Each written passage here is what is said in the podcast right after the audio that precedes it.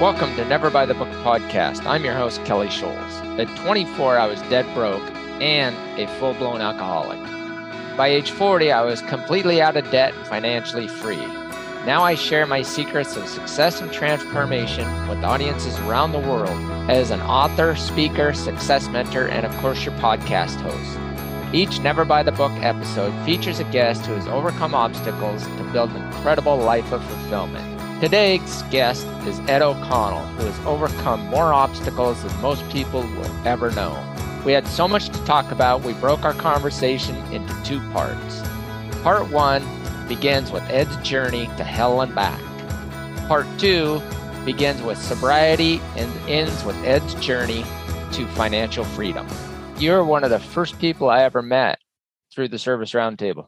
Okay. Yeah. and you stayed. I stayed, yes. Well, you know what? Because you made such an impact on me and our stories were so similar. I was like, you know what?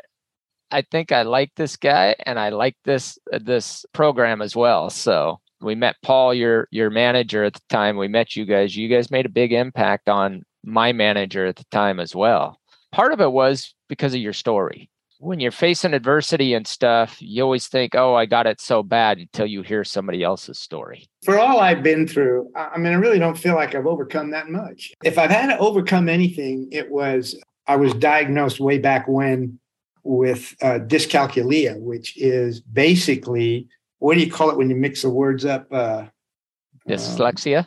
Dyslexia. It's dyslexia with numbers. Okay. I do not, to this day, know how to add 2 and 2. I know the answer is 4 because I memorized that. I can't look at a 2 and a 2 and come up with 4. I can't, to this day, I can't. I just mix everything up. If I've had to overcome anything, especially when I got into business, it was that piece. I just couldn't.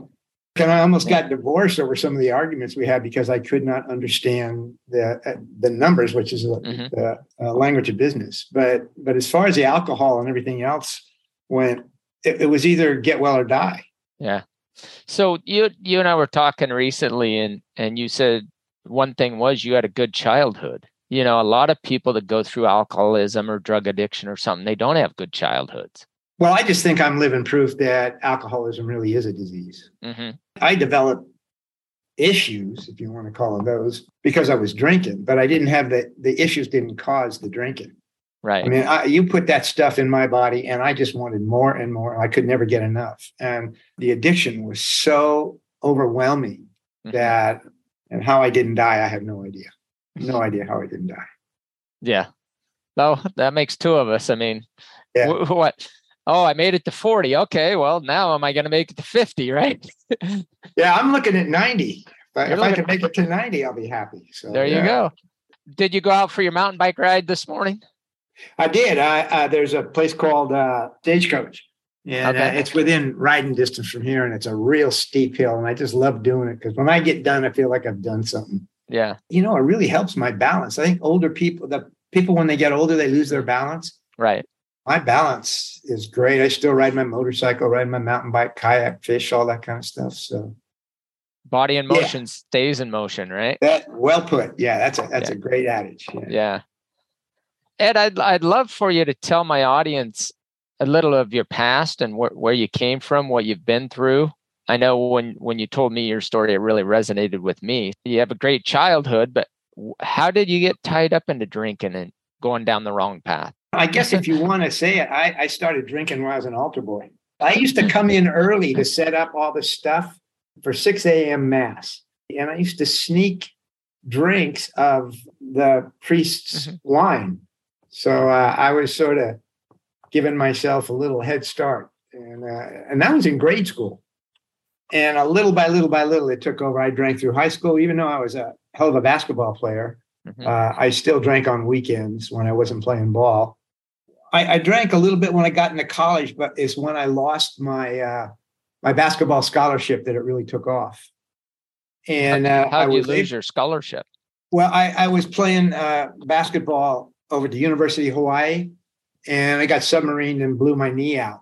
And back then, well, I don't know if it was a Catholic thing or not, because it was a private school and we had to pay our way, but I lost my scholarship. They weren't going to pay for me anymore. Today I could sue them, but back then it was a whole, back then it was a whole different story. That's when a friend of mine, Rich Ongro, I showed you his picture. He got me a job with his dad at a plumbing company. Mm-hmm.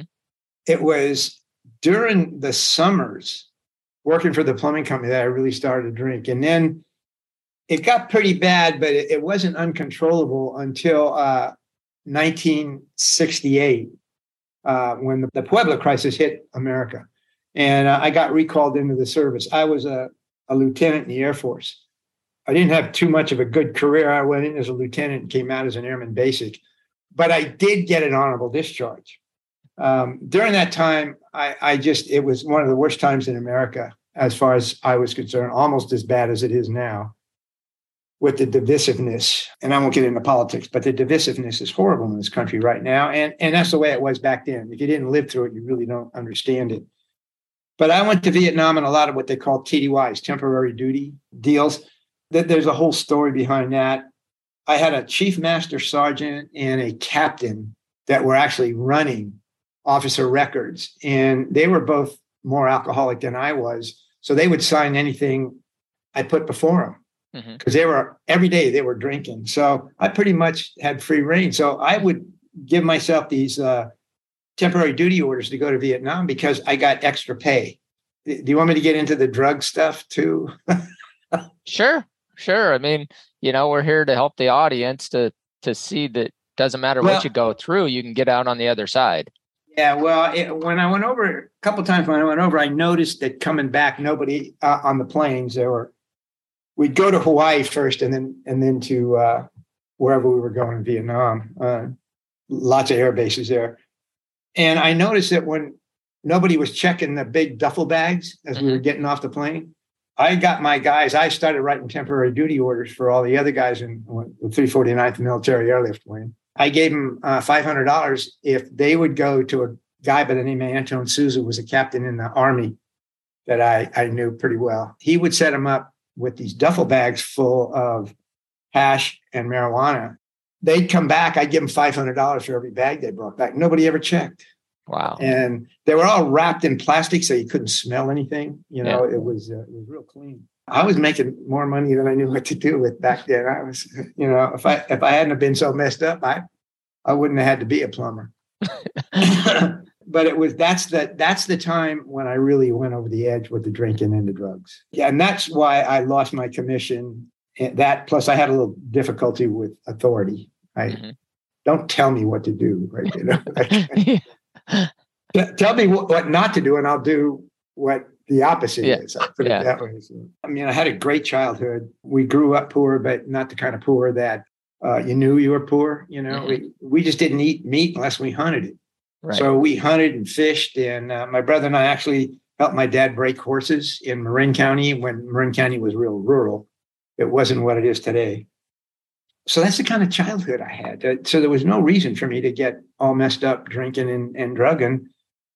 That I got involved because I saw all the stuff in Vietnam that was so horrendous. There were staff sergeants there that were triple millionaires because they were dealing in the black market. Stuff like that. Yeah. Oh, it was so immoral, unlawful what was going on.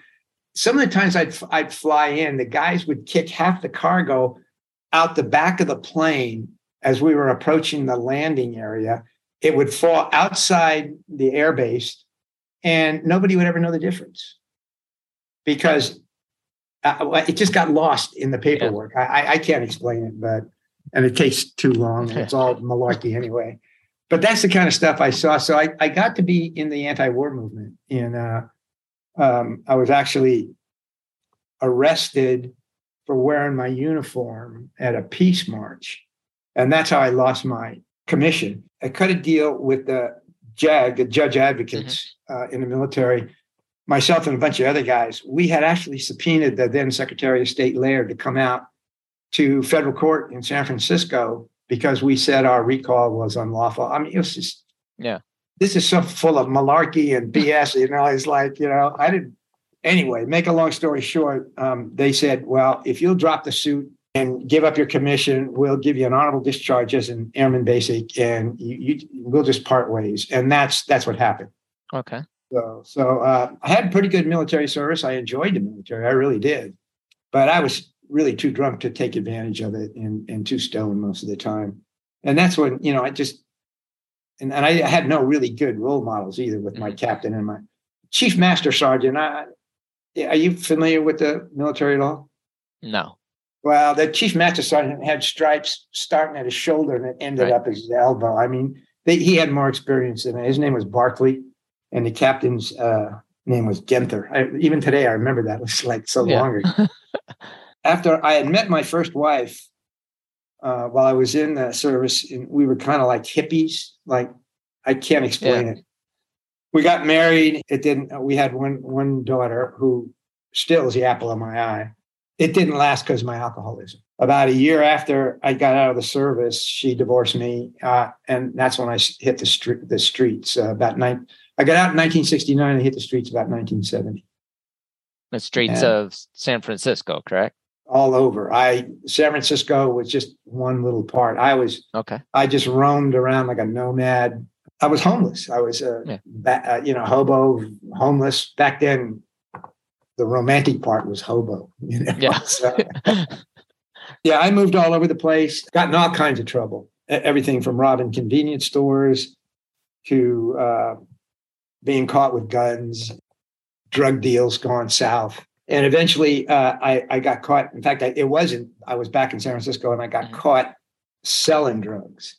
You have to remember during the 70s, though, San Francisco was so liberal that it makes a liberal person today look like a conservative.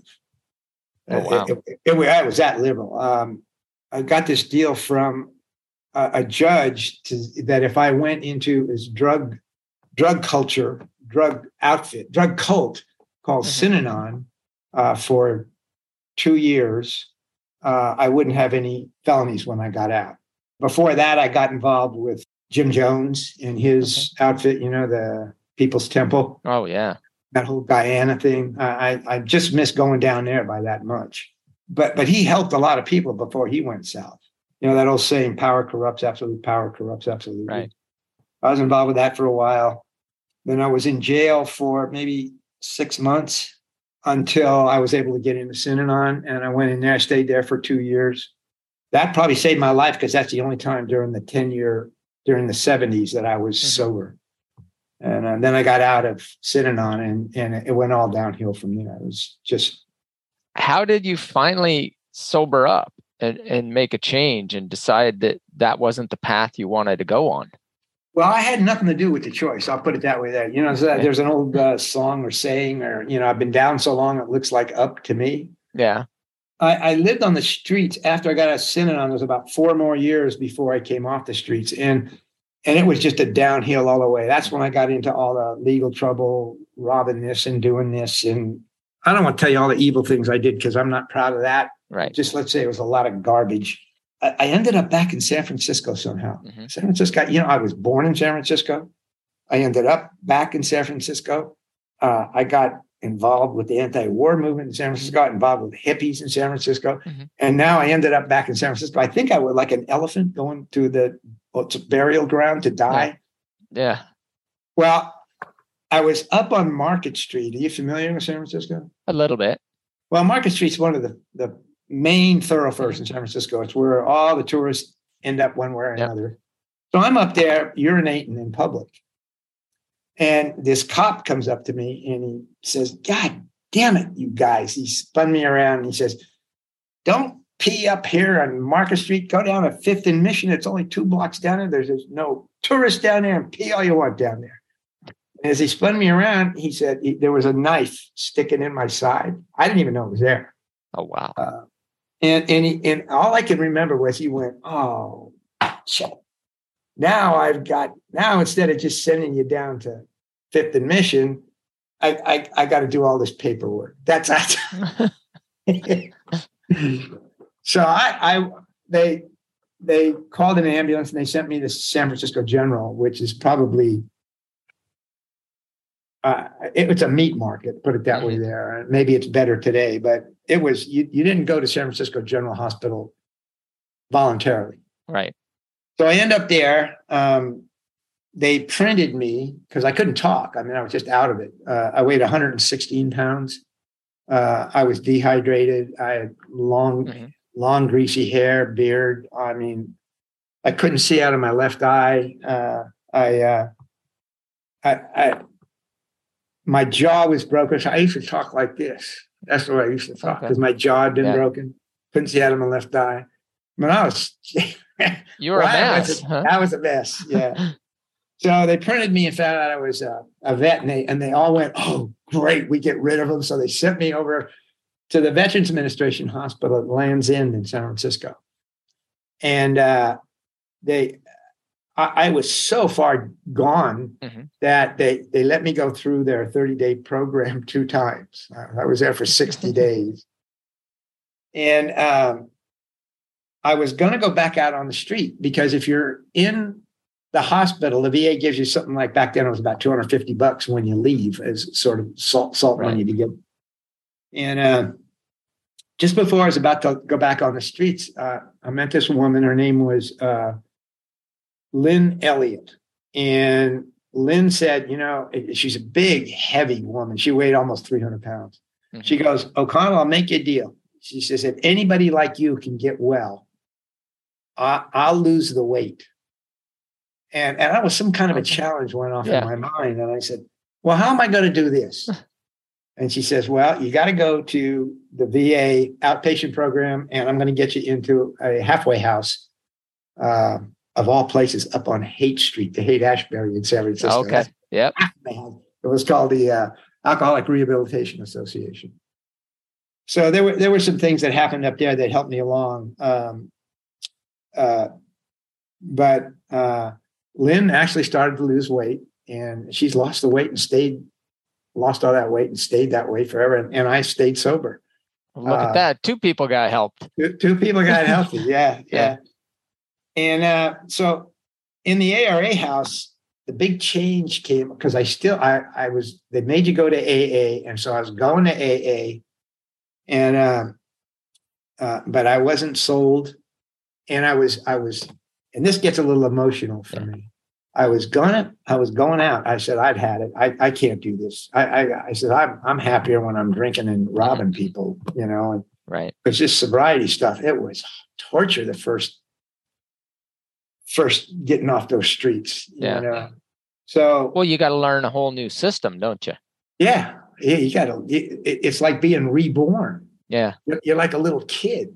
I mean, I didn't even know that Nixon had been president when I came off the streets, you know, or Carter, I think, or whoever the presidents were during the 70s. Anyway, the change came when I didn't go to an AA meeting one time. I missed a couple that I normally went to. And I was forced to by a judge and forced to to live in the halfway house. So I went back the third week. I went back, just got nothing to do. And a couple of people came up to me and they said, O'Connell, where in the hell you been? We've been worried the hell about you. And something happened inside of me. And I still get a little choked up about this here. I had lived my life for so long without thinking that anybody gave a damn about me, you know, that when this happened, I had to leave. I went for this. I'll never forget it. I had to leave. I big tears in my eyes. I was crying like a baby. And I ended up down in the Embarcadero in San Francisco. And I didn't even know how I got there. I was just walked all over the city. And, I looked at the clock. I went, now I'm screwed because I missed curfew at the halfway house. So I was able to get a cab and go back to the halfway house. And I walked in this. She's a little Irish lady, ran the place. She was tough as nails. Unfortunately, she gave me a hard time. Anyway, she says, "Well, it looks like you're gonna have to. Where are you going, O'Connell?" And I said, "Well, I'm going to pack my bags. I know I blew curfew. I'm getting out of here." I figured it was all over. Right. And she says, "Well, wait a minute. Let's have a house meeting." So she got all the people that lived in the house, and they said, "What happened to you?" And I told them as best I could. it was one of the first times I was ever really honest, because I hated, I thought that was soft. Yeah. I hated being soft, you know, so I told them what happened, just straight out. They took a vote and they let me stay. And she says, you know, this is the first time in a long time we've ever let anybody stay. But, by telling the truth, it looks like you get another chance. And that was it. That was the little clique, two people coming up to me. Yeah. It was a guy and his girlfriend. And they said they were worried about me. I hadn't thought about anything. Well, you know what I'm saying. Yeah. Well, and here's something I want my audience to think about is you said you were forced to. I truly don't believe you were forced to. You could have went back to prison. Yeah. I mean, life is about choices. And you could have said, no, I'm not going to do this. And yeah, that's true. I don't think going back to prison, I don't think that's a good analogy. I think going back to the streets. Yeah. I could have made a choice to go back to the streets. Back to the streets, yeah which probably would have got you back to prison eventually. Well, no, I don't think so, because there were no computers then. Okay. You could commit a crime in San Francisco, go down to South San Francisco, commit the same crime, and then down to San Jose, and then down to San Diego, and nobody would ever connect you. Okay. There were just no computers back then. Yeah. So I think I could have gone back on the streets and just died there. Yeah. But you're right. At that moment, that change happened to me with those two people. That's when I made the decision, without consciously making it. That's when I made the decision to stay. Right. That and them letting me stay at the halfway house. Well, and that was probably your rock bottom. It was probably you didn't want to deal with that anymore. It was time to make the changes. And how do you make the changes? Yeah, the endorphin rush of somebody caring about you was stronger than the endorphin rush I was getting out of drugs and alcohol. Yeah. From that point on, my life's been about community. Thanks so much for listening to Never by the Book. Share it with someone you care about, and don't forget to subscribe through your favorite podcast app so you'll never miss an episode. As we close, remember, if you aren't doing it by the book, it might just mean you're on to something great. Until next time, be great.